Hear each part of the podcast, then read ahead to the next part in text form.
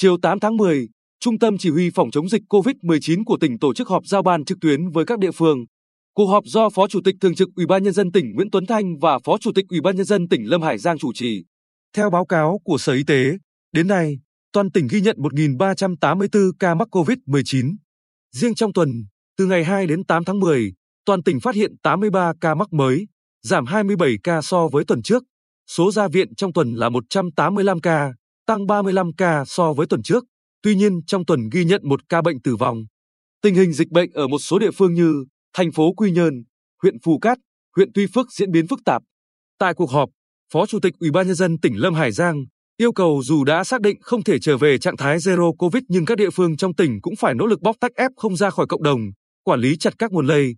Về công tác cho học sinh đến trường, ngoài thực hiện nghiêm 5K, các trường phổ thông không được tổ chức hoạt động các căng tin.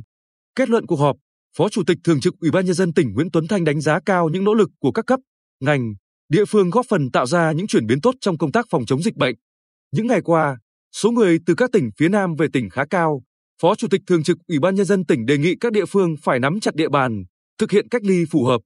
Các địa phương phải xử lý dứt điểm các ổ dịch trên địa bàn để nhanh chóng nới lỏng giãn cách, tránh làm ảnh hưởng cuộc sống người dân và tiếp tục duy trì trạng thái bình thường mới. Bên cạnh đó, các địa phương phải làm tốt công tác nhập liệu, chuẩn bị các điểm tiêm, có kế hoạch tiêm vaccine chi tiết để vừa đạt tiến độ vừa đảm bảo an toàn tính mạng cho người dân.